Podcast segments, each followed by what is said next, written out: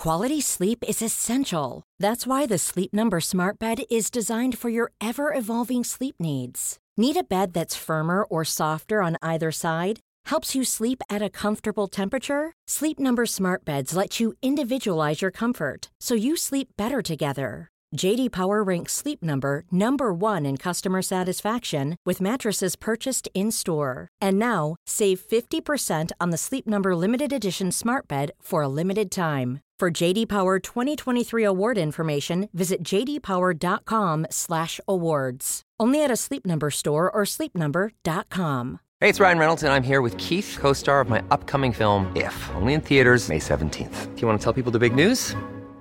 All right, I'll do it. Sign up now and you'll get unlimited for $15 a month in six months of Paramount Plus Essential Plan on us. Mintmobile.com slash switch. Upfront payment of $45 equivalent to $15 per month. Unlimited over 40 gigabytes per month. Face lower speeds. Videos at 480p. Active Mint customers by 531.24 get six months of Paramount Plus Essential Plan. Auto renews after six months. Offer ends May 31st, 2024. Separate Paramount Plus registration required. Terms and conditions apply if rated PG.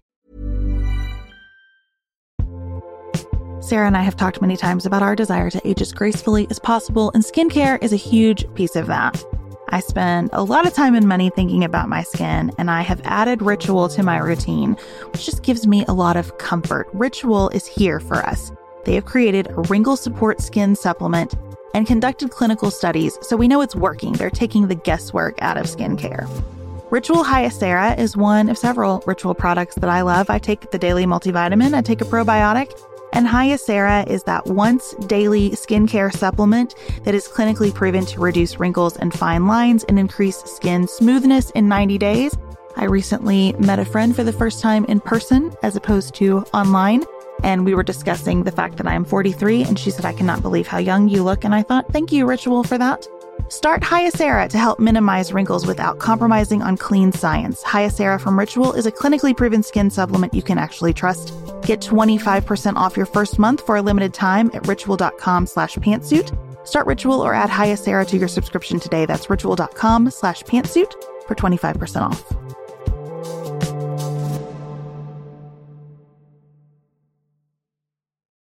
Wednesday was National Coming Out Day. Today, we celebrate our LGBTQ plus friends and consider our shared responsibility to be a more inclusive culture with Alana Jochum, the executive director of Equality Ohio. It's Beth from the right. Sarah from the left has the episode off today.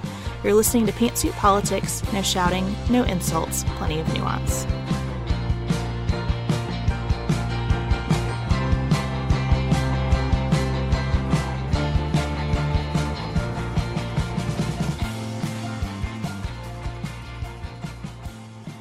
Thank you for joining us for another episode of Pantsuit Politics. We really appreciate everyone's support and the new reviews.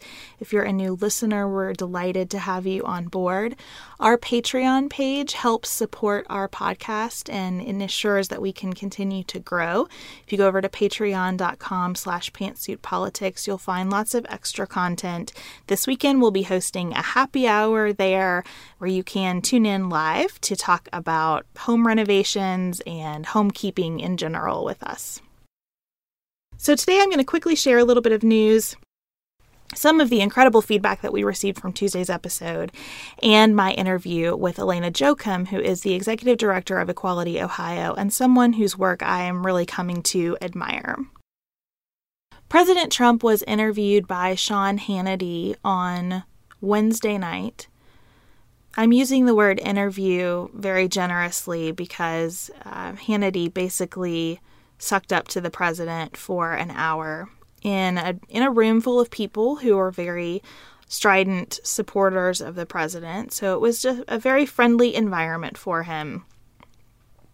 I continue to be surprised by how the president is comfortable making statements that have been proven false and widely reported as false over and over. He repeated that America is the highest taxed country in the world, for example.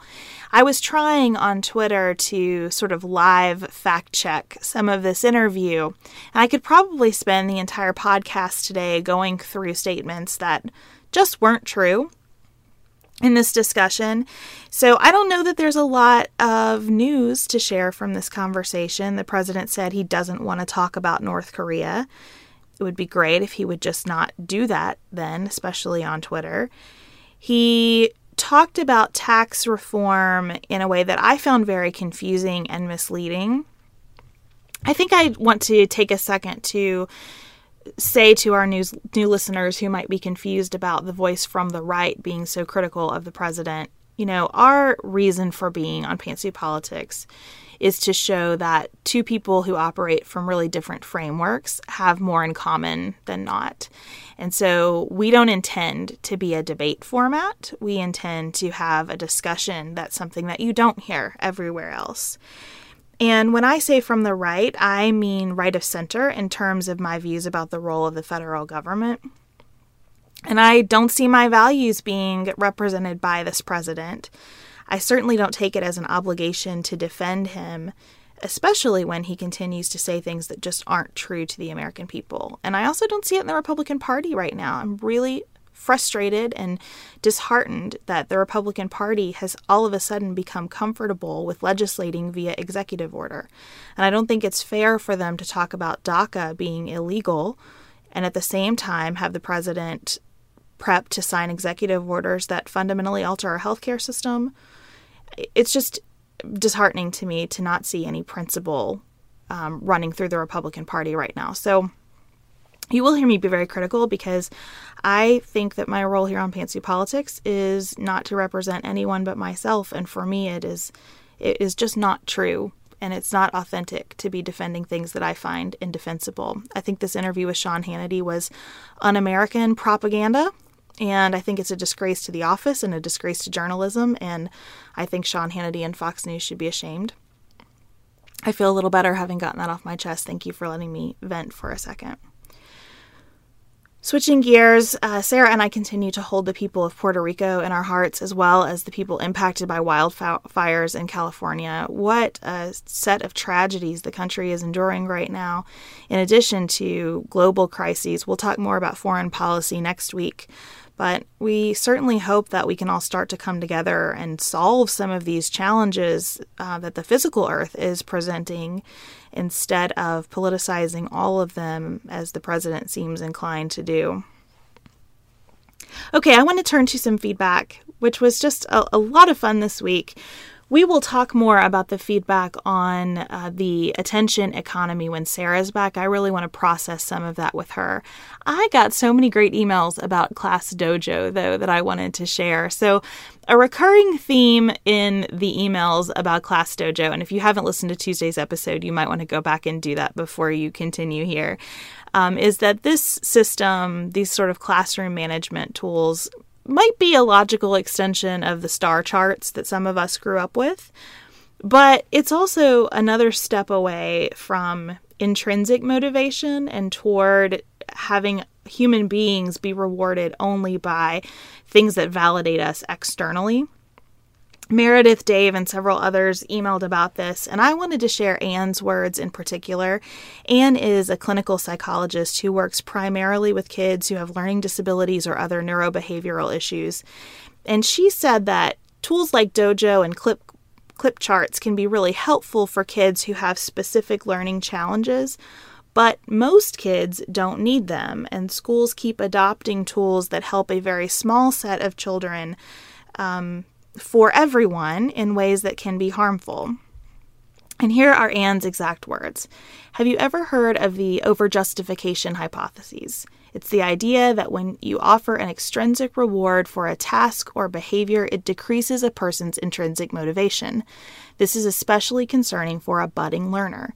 If she is in, if she is already intrinsically motivated to learn and follow social norms, and then you insert an economy that places concrete values on those behaviors, it undermines her desire to do things because it feels good or because it's the right thing to do for themselves or others. Sometimes external rewards and consequences are necessary, but the guiding rule should be the least amount of intervention needed to preserve the intrinsic motivation and sense of autonomy, just like it's important to use the lowest dosage needed in medicine to allow the body to engage its strongest natural immune response possible.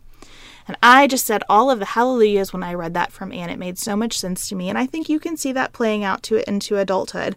I couldn't help but think about the situation with Bob Corker when I read this and how many people are saying kind of quietly to journalists, well, it's easy to be honest or moral when you aren't going to run for reelection again. And I couldn't help but think about the parallel between extrinsic and intrinsic motivation and how it plays out in adulthood from all of these messages. So, thank you very much for sharing and continuing that conversation. We also heard a lot of feedback on our Harvey Weinstein discussion, and many, many listeners shared with us stories of casual street harassment, workplace harassment, gender based violence, and discrimination. It was very touching to me that you trust us enough to share those stories. It was encouraging to me that you trust our community enough to share some of those stories in public places. I think that really helps women understand that they aren't alone, they aren't crazy, it's not their fault. And so, thank you for that. We're going to talk a lot more about all of this uh, with Gretchen Carlson later this month. Sarah and I are delighted to be able to sit down with her and talk about her new book, Be Fierce, where she describes the um, investigation that she really undertook into gender based violence and sexual harassment following her departure from Fox News. So that will be a, a wonderful conversation. But a theme in her book and in the stories that listeners are sharing is that this is not just Hollywood. We tried to make that point on Tuesday. I don't think it can be made frequently enough that you know, it's tempting to make this about Hollywood and the culture of Hollywood. And certainly there's that's a relevant piece of the Harvey Weinstein story. But Harvey Weinstein is one story of many stories that are playing out constantly throughout the United States. And this is a cultural issue that we all have ownership in, and we all are going to have to own the solution if it's going to be solved. Last piece of feedback that I wanted to share um, came from Peggy about our discussion on masculinity. She wrote to us um, about how a friend of hers said that her husband was really only capable of expressing anger as an emotion. And that, for me, looped back to a discussion that we previously had on anger and how we're more comfortable with anger than ambiguity and, and discomfort and lots of other emotions. And it gets to something that I've been thinking a lot about you know, I think culturally we really only ask and in some ways permit women to express emotions other than anger. And we are damaging both men and women in the process. It's always interesting to me when people criticize our podcast by calling it too emotional, uh, especially when I look at the president and things coming out of the White House. I mean, it's it's incredibly emotional what's happening there. It's incredibly emotional when you look at the tweets from men who harass women online. Um, and women who harass other people online. It's that's certainly not limited in terms of gender. If you've heard any of the Harvey Weinstein recordings, there's an unbelievable amount of emotion at the center of everything that's going on. I think that having all of us reflect on a healthy relationship with anger is important. I think it's also important for all of us to recognize that one gender doesn't own other emotions. They're impacting all of us all the time, and we would all be best served by expressions of emotions that are healthy and um, regular.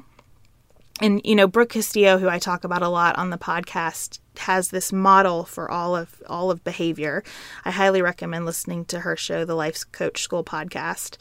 But she says that you know, you have a thought about something and your thought creates an emotion and that emotion turns into your action or inaction or reaction, which drives the results that you get in any given situation.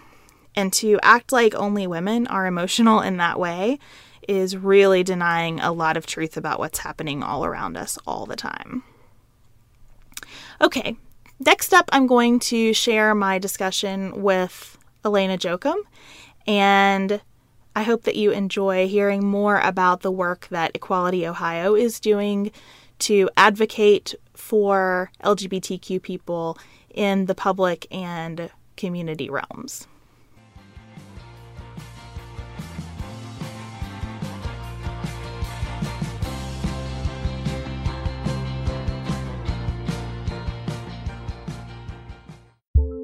We are special breakfast people here at Pantsuit Politics, but not just when Beth and I are on the road. The truth is, I want something warm from the oven every Saturday morning and Sunday morning. It's just the truth. It makes it feel special, makes it feel exciting. I don't want to work at it. So the first time I ever saw wild grain, which is bake from frozen subscription box for sourdough breads, fresh pastas, and artisanal pastries, I was obsessed. You guys, I've been a member for over a year. It's amazing. It's so easy. Every item bakes from frozen in 25 minutes or less, no thawing required. You can fully customize your wild grain box. You can choose any combination of breads, pastas, pastries. You can even build a box of only breads, only pastas, or only pastries if you'd like. And for a limited time, you can get $30 off the first box, plus free croissants in every box when you go to wildgrain.com slash pantsuit to start your subscription. Sometimes I make one single croissant just for me because I want to feel special, and they're so good. You heard me. Free croissants in every box and $30 off your first box when you go to wildgrain.com slash pantsuit. That's wildgrain.com slash pantsuit, or you can use promo code pantsuit at checkout. Looking for the perfect gift to celebrate the moms in your life? Aura frames are beautiful, Wi Fi connected digital picture frames that allow you to share and display unlimited photos. It's super easy to upload and share photos via the Aura app, and if you're giving an Aura as a gift, you can even personalize the frame with preloaded photos and memories. You guys, I love my Aura frames. I have one in my office. I have one in my kitchen. I have given one as a housewarming gift. I have given one as Mother's Day, Father's Day. They are the most amazing gifts because this app is a game changer, in my personal opinion, in digital frames. It makes it so, so easy to get the pictures on there and even videos. It plays like you're in Harry Potter, you guys. It is the best. I love mine so much. And right now, Aura has a great deal for Mother's Day. Listeners can save on the perfect gift by visiting auraframes.com to get $30 off plus free shipping on their best selling frame. That's A U R A frames.com. Use code PANTSUIT at checkout to save. Terms and conditions apply.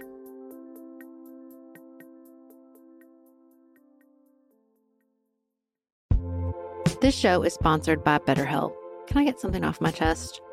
Every day I feel a little pang of sadness because I think about Griffin going away to college. Y'all, he's a freshman in high school. This is not healthy or normal. This is why I have it on my list of things to talk to my therapist about. We all carry around these things, big and small. When we keep them bottled up, it can start to affect us. Therapy is a safe space to get these things off your chest and to figure out how to work through whatever is weighing you down. If you're thinking about starting therapy, give BetterHelp a try. It's entirely online, designed to be convenient, flexible, and suited to your schedule. Just fill out a brief questionnaire to get matched with a licensed therapist and switch therapist anytime for no additional charge. You gotta get it off your chest. And you can get it off your chest with BetterHelp. Visit betterhelp.com slash pantsuit today to get 10% off your first month. That's betterhelp, H-E-L-P dot com slash pantsuit. So I am here with the executive director of Equality Ohio. Alana, do you want to introduce yourself to our listeners and tell them a little bit about your organization? Sure. Thanks so much for having me today, Beth. It's a real honor to be here. Um, as you said, my name is Alana Jochum. I'm executive director of Equality Ohio, which is Ohio's statewide LGBTQ education and advocacy organization. Um, we're both a 501c3 nonprofit and a 501c4 uh, nonprofit organization um, working to educate, change hearts and minds, we like to say, around LGBTQ equality, and then also hold our elected leaders accountable and change laws to improve policy for LGBTQ Ohioans. So you mentioned the 501c3 and 501c4. Can you give people who don't know um, a, a brief overview of, of why both of those subsections matter to you? Sure, absolutely. Um, changing hearts and minds, that's focusing on the educational work, um, introducing folks to their LGBTQ neighbors and coworkers, um, helping people understand that they know somebody who's gay, lesbian, bisexual, transgender. Um, all of that falls under the 501c3 designation. That's our tax exempt uh, nonprofit status. Um, but when we need to actually talk with our elected officials, our legislators, um, people we've elected to the state house or perhaps to local um, municipal council members, for example, to help them know which way to vote on pending pieces of legislation. That's why we have our 501c4. It helps us hold folks accountable and actually lobby our elected leaders for equality. So, talk to me a little bit about about you first, and then we'll get into the specifics of the organization more. How did you come to this position? How did you develop your passion around this topic? Yeah, this has actually been an issue just very close to my heart um, my entire adult life. I grew up in Western New York, a small town called Jamestown. Uh, and although New York State is generally very progressive, Western New York is actually quite conservative. And I remember being in high school at a time when uh, gender and sexuality alliances, GSAs as we call them now, or at uh, a, different time, gay straight alliances, um, that did not exist in my high school. I did not know anybody who identified as gay or lesbian or transgender. Uh, I did not know anybody who was out. Um, I can't say that I remember hearing gay slurs thrown around the hallways, but I may have also erased that from my mind at the time. Um, when I first met a person who was a lesbian and who had been fired because she was a lesbian, I was shocked. I was shocked. I remember talking to her and saying, no, that, that can't be possible. That's not constitutional in my very naive teenage understanding. And I remember uh, her looking at me and just saying, wow, you have a lot to learn. And I did. I did. And I went and I learned about this. I learned that, in fact, at the time, it was legal to discriminate against LGBTQ people, to fire someone just because uh, they were um, in love with someone of the same sex or because they identified as transgender. And I said, How are we not talking about this? And as I did more research, I realized no, no, we are talking about this. This movement has been going for decades. Um, we really stand on the shoulders of giants. I just realized I needed to be part of it. Um, and so I worked to get uh, in, interconnected with LGBTQ um, equality organizations while in college. Um, I studied. Uh, um, I worked with our allies organization at my college, Baldwin Wallace uh, University, and um, actually ended up moving to India to work with the same gender loving movement there after college, working with a nonprofit that was doing this work under the radar because um, homosexuality is actually criminalized in India. It was decriminalized for a time, it was recriminalized, and now they are pending a major Supreme Court decision to determine um, how it will be classified going forward. Um, so that was really intense work, and I've continually come back to it. I'm a lawyer. Uh, I went to law school and worked with a large um, litigation firm, but my heart still kept calling back to this. And so when the opportunity uh, emerged to actually do this full time with Equality Ohio to help open the Northeast Ohio office in our work, I really jumped at the opportunity, and uh, I'm proud to have been here for the last four years fighting every day in that four year time frame, a lot has happened nationally and at the state level, I assume. Before we kind of dig into the current state of things, I would love to hear what maybe a couple of highlights of the past four years have been for you.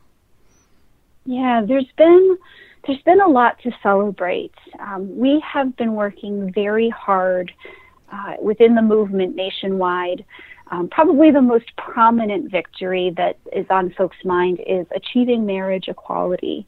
Um, and that did happen in 2015, um, June 26. Um, that was the day that the Obergefell decision, the Supreme Court of the United States, held in favor of marriage equality as, as constitutional across the country. It is a case that actually emerged from Ohio, so it was really exciting to work around the case at that time. It was our own Sixth Circuit that Ohio, Michigan, Tennessee, and Kentucky fall within that sent that case to the Supreme Court, and we did a ton of organizing around that at the time. Um, but our organizing was really focused on changing hearts and minds so that folks would accept marriage equality, would understand that this is about love um, and wanting to support LGBTQ people in their right to marry individuals, regardless of the decision of how that Supreme Court case went.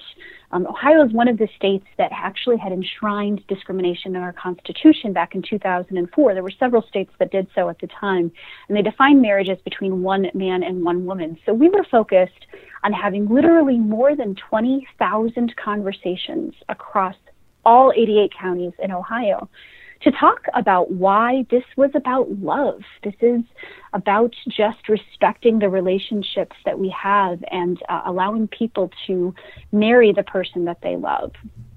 And that work um, was was important, regardless of how the case was going to shake out. We're just really grateful that the marriage equality ruling was as robust and fulsome as it was in the Obergefell case. Um, so that was a major victory. Can you give some specifics as to how you go about that heart changing, mind changing work? Yeah, it's uh, it's not sexy. It's hard work. It really is having a field staff where we take um, many one-on-one conversations with individuals across the state. Um, it's when we sit down with business leaders who, for example, as we are working on adding non discrimination protections, because Ohio remains one of 28 states. In 2017, Beth, we are one of 28 st- states where it remains generally legal to fire or to deny service or to deny housing to a person simply because they identify as LGBTQ. Um, as we are working to educate about changing those laws, it is just sitting down with individuals one on one and talking about what that means. Um, sometimes we have small groups of business leaders that we'll sit down with to talk about um, why we need to make local protections for LGBTQ folks in this area. Always working towards statewide, but we've found great success at the local level and actually changing local municipal laws.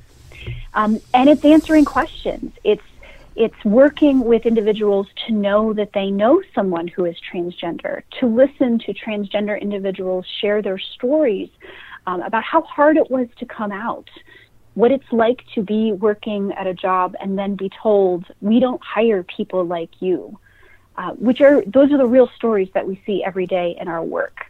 Um, elevating those stories, perhaps in the media outlets, having our newspapers cover that, or having small town news reporters attend these sometimes intense council city debates where we're looking to implement a local non discrimination ordinance. Um, it is a lot of hard conversations and just humanizing the LGBTQ community. If we can connect one on one, I really believe uh, that that ultimately does exponentially more than that singular conversation. That's the only way that we're able to change hearts and minds and ultimate policy at the state level.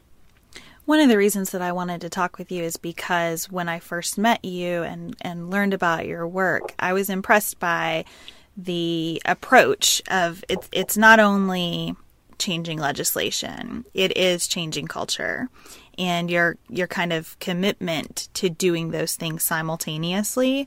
And I would love to hear why you think you have more success changing municipal laws and then kind of how you put in mm-hmm. context the national versus state versus local framework as you think about your advocacy efforts. Yeah, it's it's a um, we like to think of it as I, I actually do an image when I'm presenting to folks. Think of two hands holding each other. One hand is legal equality, and that's changing our laws and policy. But the other hand is lived equality, because if we don't have that shift in culture, if we don't actually change community attitudes, if we don't have people know that they know LGBTQ folks within their own neighborhoods, um, those laws or policies are not going to be received in an authentic way. And so we see our work as, as hand in hand of legal and lived equality and changing that. Um, that approach has been really effective at the local level. You know, I, I think there's that, that famous saying, all, all government is local. Um, we are really finding that to be true right now although Equality Ohio has been focused on changing municipal laws for, for some time now, we've really seen an increased pace of it. Um, in this very challenging time at the national level, a really uh, difficult dialogue that we're seeing there, our municipalities are calling us conversations we've been having with them perhaps even for you know many months or even over a year for some municipalities and saying wow we want to distinguish ourselves we want to make sure that our municipal residents feel safe, so that they know that they are welcome here. And so we're able to provide support to help those municipalities do it. Um, and we have to do this in a really authentic and transparent way. I think at, one point in this municipal work many years ago, there was some thought like, oh, well, let's just sneak these laws in, let's pass them, um, and let's put these protections on the books and not be really forthcoming about them because we're afraid to have the conversation. It doesn't work. We have to have that conversation front and center. We need to center transgender individuals in the community to elevate, bring visibility to the issues, the real life struggles that transgender people face so that we can meet them head on and have those conversations in the open and then pass the policies to support the community. And so that's how we've been approaching the work across the state. We have currently um, 19 cities in Ohio that have passed fully inclusive non discrimination laws. And what I mean by that is that um, everywhere in that local code, uh, there are protections against being fired, so employment, uh, it being discriminated against in housing, and then being discriminated against in public accommodations or the service industry. Um, think think restaurants, hotels, anybody who opens their business commercially should open it to everyone equally, and it puts laws in the books in that way. Um, but really, you know, as you kind of alluded to, it's the conversations that are the most impactful. It's when we have those round tables. It's when we have testimony of mothers of transgender kids who are so proud that their council is standing up for those children and making sure that they can grow up in a safe community. That's the real work. That's when we know um, that we're making a difference because we're bringing visibility to folks who have otherwise felt invisibilized and marginalized. And I think that approach is so effective. As many of our listeners know, I work in Cincinnati, Ohio. I live in Kentucky and consider myself a Kentuckian always, but I work in Cincinnati, mm-hmm. and I think Cincinnati has. Um, I don't see backlash in Cincinnati, you know, to this kind mm-hmm. of legislation. I see a real sense of pride, even in places that I wouldn't expect it, um, around the city's efforts to be inclusive. Mm-hmm. And I think Absolutely. that's because of I, that that commitment to having the difficult conversations and this focus on lived equality as you're discussing. Yeah, absolutely. Because the law is going to be meaningful. It's going to be meaningless unless you have a cultural shift behind it, um, and unless you have some real commitment from and buy-in from the community to embrace it. Um, and we've got a long row ahead, Beth. I, I got to tell you that that is sometimes um, you know, you have to take each victory in stride. Uh, I said we've got 19 cities with local non-discrimination protections, but we have 922 distinct and individual municipalities within the state of Ohio, the great, very uh, widely spaced out state of Ohio. Um, having this conversation 922 times, are we committed to it? Absolutely. Would it be a whole lot easier if we could get those protections at the state level so that they blanket the entire state? You bet. And this work fits right into that because every city and every village and every town that we have this conversation in um, brings our hearts and minds up to wanting that statewide law. It shows our elected state leaders that, you know what, the town of Lakewood is ready for the state to act now. The town of Amberley Village, a, a city right now outside of Cincinnati that is considering these protections, um, that speaks to that elected state leader to say that my area is ready for this. Not just the big city of Cincinnati, but the village outside of it is ready mm-hmm. as well all of that feeds into the statewide strategy. And you asked earlier, you know, sort of where we sit in that national scheme. Um, I'll start at the local 19 cities with fully inclusive protections covering about 21% of Ohioans, giving some access to a remedy. Um, but Ohio has no state protections, and Ohio is one of 28 states lacking these nationwide ultimately, we do hope that the federal law will change. And there have been a lot of pushes uh, through both the Employment Non Discrimination Act in years prior and now the Equality Act, which would update federal laws to be inclusive of LGBTQ people. Um, we have to sort of push all three strategies simultaneously. So I kind of rudely interrupted your line of of discussion about um, the highlights of your work thus far. So you mentioned marriage equality, and that's where I got us detoured on all the work that you that you did around that. Um, are there other things that you would call out as real success stories?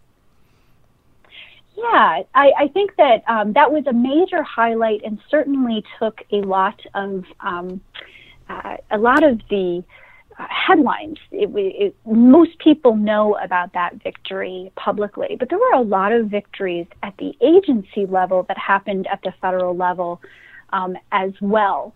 For example, the equal uh, the EEOC, Equal Employment Opportunity Commission, saying, you know what, um, we've protected against sex discrimination for a long time since the Civil Rights Act has been in place sex discrimination really includes sexual orientation and gender identity. You can't separate a person's gender from their gender identity or from their sexual orientation.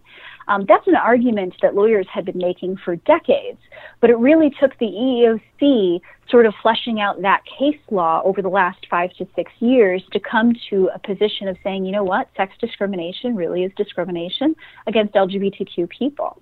Um, and that was a great victory that happened over time that is, um, that is pretty uh, uh, rooted in some strong cases and that we're watching carefully because we do see a shift in this administration to undo a lot of those agency victories. We're hoping that the EEOC's position will not change because it is rooted in some case law that is a little bit older. Um, but that was a major victory as well. Um, so some would say, all right, well, doesn't that obviate the need for statutory protections for LGBTQ people? And the answer to that is no. First of all, um, uh, LGBTQ people want to see themselves included in writing in black letter law in Ohio's non-discrimination codes. Um, there might, you know, one might say that's a symbolic victory. I, I think it's a real victory. You want to see yourself protected so that anybody can look up those codes and know that they have some redress. Um, but the EEOC also does not take uh, every case. They have certain limitations. Their provisions only apply to employers of 15 or more, for example. So not everybody would have access to the EEOC's protections if they work at a smaller, um, a smaller business entity. And finally, the EEOC only covers the area of employment. Um, full non-discrimination protections, which is the core focus of our work right now, would also include housing and it would include the service industry as well. Um, but that was a victory, and there are several other agency victories that happened in the last few years that we've really been celebrating and that have contributed to this overall increased dialogue um, around how do we how do we help LGBTQ folks feel truly at home in this state and in our country. Sarah and I have talked many times about our desire to age as gracefully as possible, and skincare is a huge piece of that. I spend a lot of time and money thinking about my skin, and I have added Ritual to my routine, which just gives me a lot of comfort. Ritual is here for us. They have created a wrinkle support skin supplement and conducted clinical studies, so we know it's working. They're taking the guesswork out of skincare. Ritual Hyacera is one of several Ritual products that I love. I take the daily multivitamin, I take a probiotic, and Hyacera is that once daily skincare supplement that is clinically proven to reduce wrinkles and fine lines and increase skin smoothness in 90 days.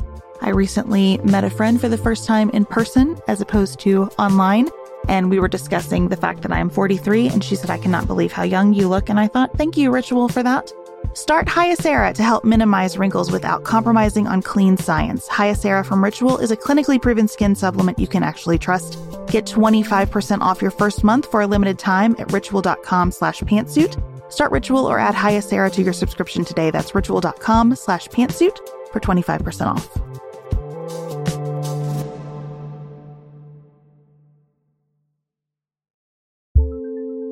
Do you want a bra that's sexy or a bra that's comfortable?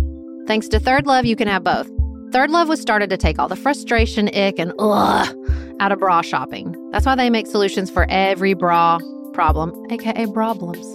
Their bras make it easy to bring back perkiness you haven't seen since high school, get smoothing you know where, and have straps that actually stay put.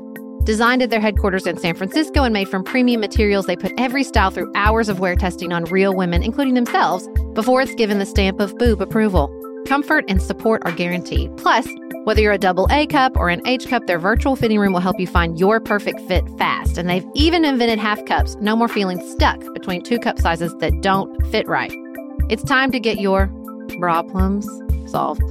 Visit thirdlove.com and get 15% off your order with code podcast15.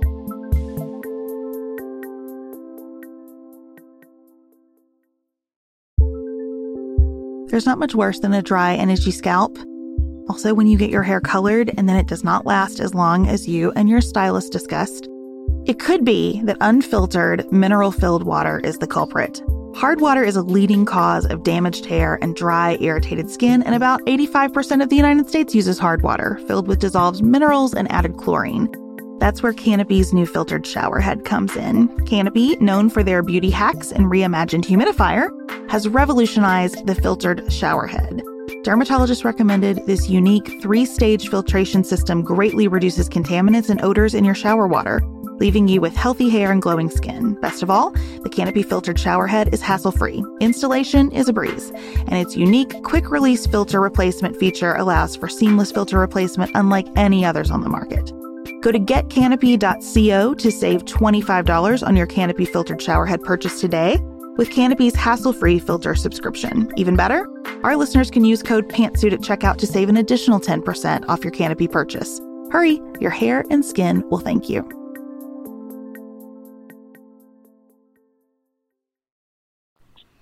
So, um, there are several issues that are probably on your radar right now. I receive your emails, so I know that you think mm-hmm. about mm-hmm. uh, the appointment of judges and you think about yeah. legislation. I'm sure that you're thinking about the military directive that the president has recently put into place.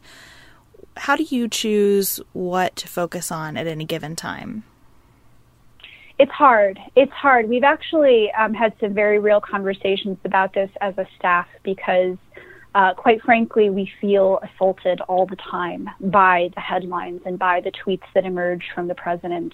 Um, and um, we have we have realized that we need to just take a breath sometimes, and sometimes instead of perhaps responding to what uh, we are seeing as the attempt to roll back all the gains made for LGBTQ equality and, and in so many areas, uh, and simply to remind folks, you know what, we exist, we are here, we are working to make sure that there is no chipping away and to actually keep advancing the ball in this troubling time. And we love you. And I know that that can sometimes sound trite, but sometimes we simply need to be reminded that we have each other and that there actually is the foundation of love from which we are operating. And that's kind of how we've been moving in this space.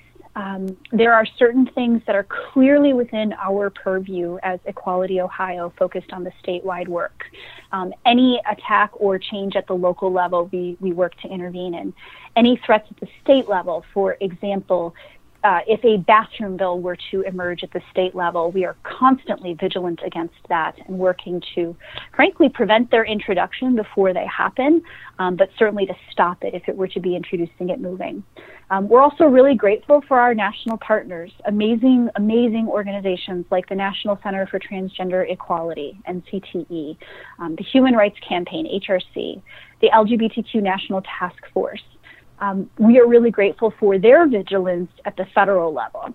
Um, that said, we do weigh in, uh, as you mentioned, uh, judicial appointees, they are a big deal. Um, the Sixth Circuit had a vacancy, and we really opposed uh, John K. Bush's nomination. He has a, a clear anti LGBTQ history, and we wanted to make sure folks knew about that. We wanted to try to influence our Senator Portman to vote against his appointment we were so grateful that Senator Sherrod Brown stood out so vocally, so vocally against his nomination um, as, as not being um, a fair-minded judge to be sitting.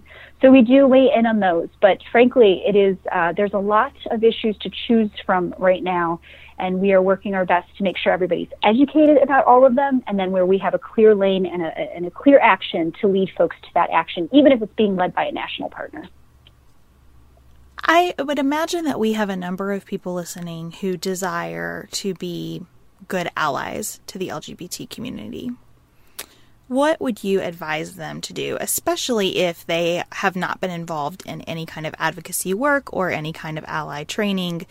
They just care and, and want to be helpful. Mm-hmm.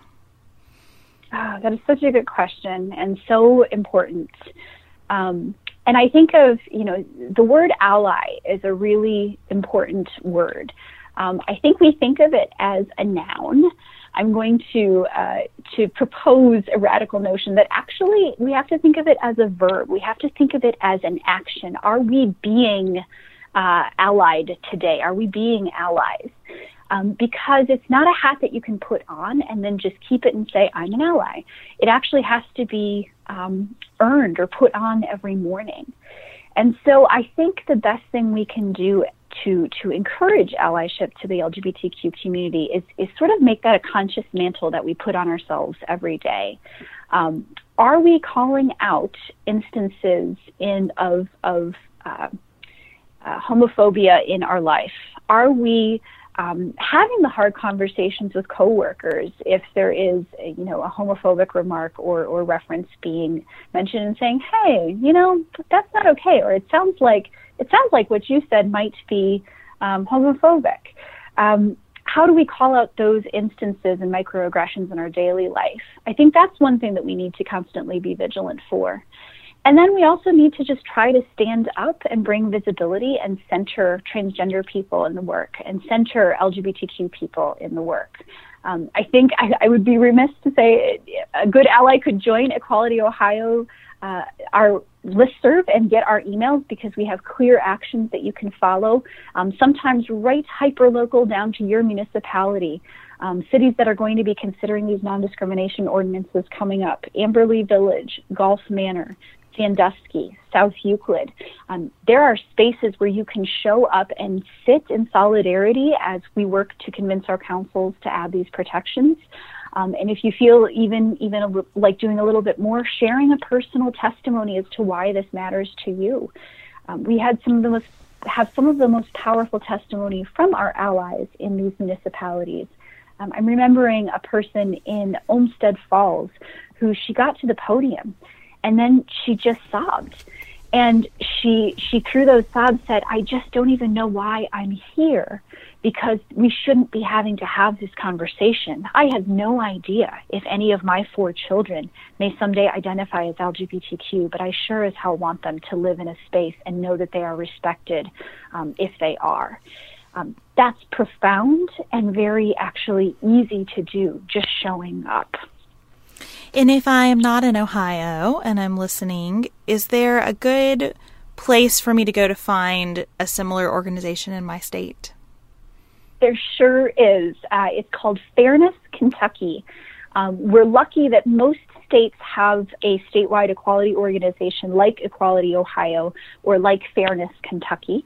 Um, but definitely our two states, which have a lot of work to do, um, we are really grateful to have both organizations working in, in uh, our two states. We also have some local organizations.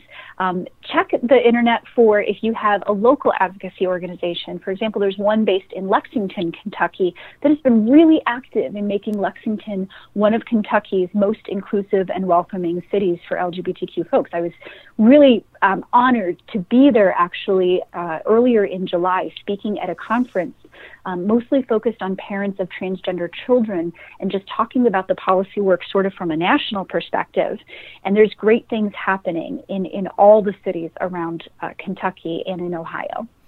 And and so um, I guess my question is: Is there a national repository for organizations like Fairness Kentucky and Equality Ohio? Yes, there is. Um, we have a. Um, it's sort of like a trade association, but um, more more of a connecting policy support network for all of our organizations called the Equality Federation, and they will list their partner members, um, almost one in every state that they can refer you to. And these are the organizations that are working to change, um, as I said, hearts, minds, and policy. There's other organizations that are fantastic as well that are more focused on providing services. So, to give you an example, the LGBT Center of Greater Cleveland is actually the third oldest LGBT center in the country. Um, just celebrated their 40th year anniversary, and they provide tremendous programming, support services. Um, uh, you know, basic access points for local LGBTQ folks in the greater Cleveland area. And they have tons of volunteer opportunities from leading discussion groups to answering the phones at the front desk. Um, there's a center in most large cities in uh, across the country, um, and that just requires a little bit of, of research or going to Centerlink. Centerlink has a great repository of sort of the local LGBTQ centers that you can get involved in if direct service is more your type of volunteering rather than changing policy. So you mentioned a 40 year anniversary, which leads me perfectly into um, my last question for you. I love the work that you're doing. I so appreciate it. I love the way that you do it. I would like to know if you foresee a moment when you have worked yourself out of a job, if there will be a moment when we don't have to have this conversation anymore. Uh, what a great question. I, I've got to tell you, it's my goal. Every day we talk about this on our staff that this is our goal to work ourselves out of a job. Um, I hope from a policy standpoint, from a legal equality standpoint, we are working our way, and, and maybe there's a more clear um, there's a clearer victory in the horizon that we can see there, that we will get laws on the books that will help LGBTQ folks feel safe, protected, and have redress if they experience discrimination. Um, the lived equality, though, I'm not sure uh, that we're ever going to be out of the work there because laws do not change hearts and minds. Hearts and minds experience one on one conversation and just that lived uh, uh, integration um, with our neighbors and understanding the complexities of our identities, that's the only thing that changes lived equality. And so we're committed to working towards that, to working to end oppressions of all forms as Equality Ohio. Um, we actually have a very broad mission statement. We're envisioning an Ohio that is welcoming to all, regardless of sexual orientation and gender identity, um, because we do see our mission as ultimately working towards being an anti oppressing uh, entity and institution. And oppression comes in a lot of forms with a lot of identities. We know that transgender women of color are on the front lines and experience multiple oppressions um, to the point of the most violence and, and death um, because of simply who they are. That work, continuing to change the hearts and minds, is probably going to continue long after the laws are passed, though I do hope that someday, generations from now, we aren't needed at all. Well, thank you so much for what you do. Thank you for being here to talk about it. And I hope that we have inspired some folks today to get involved in their communities. Thank you so much. Thank you for having us here. Um, EqualityOhio.org is our website, and FairnessKentucky.org is the Kentucky website. Thank you so much, Beth. Thank you to Alana Jochum for joining me. Thank you to Equality Ohio for the good work everyone is doing there. And thanks to all of you for joining us. Sarah and I will be back with you together on Tuesday for another episode. Until then, keep it nuanced, y'all.